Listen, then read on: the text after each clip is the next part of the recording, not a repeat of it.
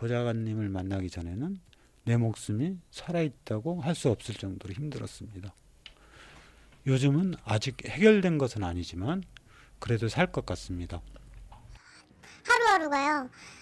가족들한테 알릴까봐 걱정되고 어떻게 해결해야 되나 이런 거 언제까지 이렇게 살아야 되나 이러면서 진짜 매일매일 가슴 졸이고 전화 벨소리 시작만 해도 막 무서우니까 아예 무음으로 해놓을 수밖에 없고 아무한테 말할 수 없는 게 제일 힘들었던 것 같아요.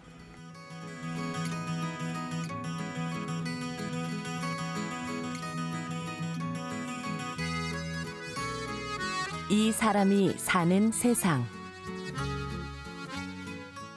살았으나 살아있다 할 수 없는 사람들.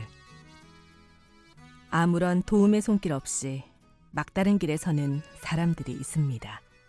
그 막판까지 갔다가 살아난 사람들 이야기들이 있더라고요.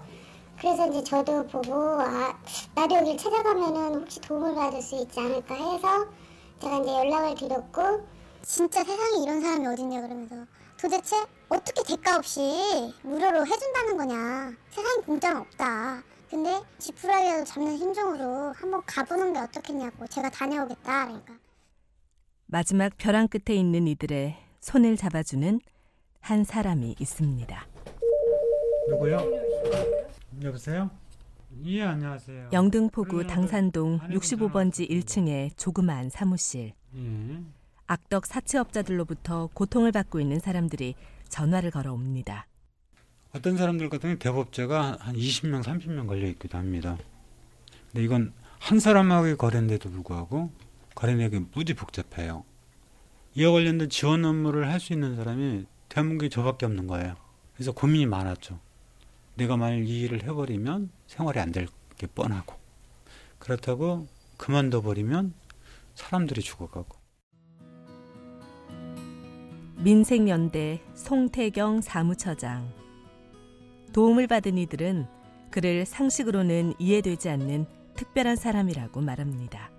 처음에는 저도 되게 긴가민가 했어요. 네. 어떻게 나의 일을 무료로 상담을 해주고 지원을 해줄 수 있을까라는 생각을 진짜 많이 했었거든요. 퇴근 시간이 지났는데도 막 밤 10시, 11시까지 근데 막차 끊기기 전까지 하자 오늘 그러면서 진짜 화장실도 안 가시고 앉아서 계속 하시더라고요. 일을 봐주시더라고요. 아직도 진짜 신기한 것 같아요. 물론 사채를 쓰는 사람들의 잘못도 있습니다. 그러나 사람들이 연 수백 수천 퍼센트의 이자를 내면서 막다른 길로 내몰리는 건 더 잘못된 일이죠. 어떤 상담자 같은 경우 작년에 경찰서를 찾아갔었어요. 불법 사채업자를 처벌해 달라고. 근데 범죄 사실을 제대로 특정하지 못하니까 사채는 왜 써? 뭐 이런 식의 핀잔만 듣고 견디지 못하고 그냥 나온 거죠. 그리고는 1년을 넘게 저를 찾아오기 전까지 예, 시달렸던 거죠. 찾아오고 나서야 이제 법적으로 대항할 수 있는 방법을 사채는 그 구조와 내막이 복잡하게 얽혀 있습니다. 채무자 본인도 얼마를 빌렸는지 또 얼마를 갚았는지 알 수 없을 정도죠. 보통 채권자 이름, 주소 이런 거 없습니다. 금액도 없는 경우들 무지 많고요. 대출 냈던 날짜가 빈 공간인 경우들도 많고 오직 채무자의 자필 서명과 도장만 덩그러니 찍혀 있는 서류들이 작성되고 또는 이제 대포폰이나 대포통장을 사용하는 사채업자들이 되게 많기 때문에 상대방들이 불법 행위에 대해서 대응하지 못하는 경우도 있습니다. 유령하고 거래하고 있을지도 모릅니다. 유령과의 거래. 악덕 업자가 누군지 그 실체를 밝혀내기 어렵다는 얘기입니다.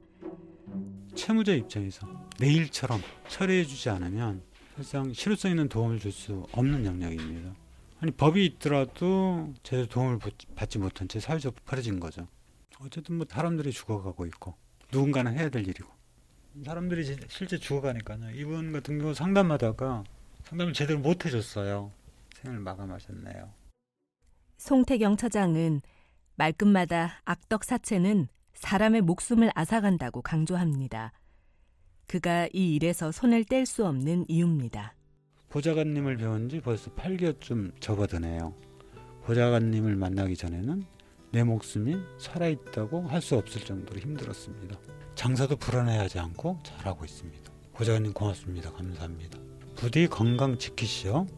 나같이 힘든 사람들이 희망이 되어줬어요. 이렇게 몇 마디의 글로 감사함을 표현한 마음 이해해 주시라 뵙겠습니다. 고맙습니다.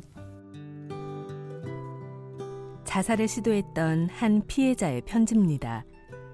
올 중반까지 국회에서 보좌관으로 일했던 송태경 사무처장에게는 많은 사람들이 감사의 뜻을 전해옵니다. 그때 그 처음 만나 뵙고 그 자료 정리를 밤 늦게까지 했을 때였는데요. 그때 제 김밥 한 줄 드시면서 저랑 같이 먹으면서 했거든요. 송 처장을 만나기 전 두려움 속에 살았던 이 여성도. 이제는 새로운 희망을 얻었습니다. 기죽은 목소리로 진짜 죄 지은 사람처럼 왔다 갔었는데 오늘 보니까 너무 밝아지고 활력 있게 생긴 것 같다고 사람이. 응, 너무 보기 좋다고. 왜 이런 일을 굳이 하시냐 그랬어요. 예, 그랬더니 그냥 다른 사람들이 다시 일어서고 열심히 사는 거 보면 그걸 그것 때문에 웃을 수 있다고 그냥. 내가 이걸 그만두는 순간 그나마 이제 살아 삶이 희망을 찾아갈 수 있는 사람들. 아주 막다른 골목에 내 내몰리긴 했지만 이분들에게 삶의 희망을 주지 못한다는 것 이게 너무 명- 명백하기 때문에 도망 못 가는 거죠. 이 사람이 사는 세상.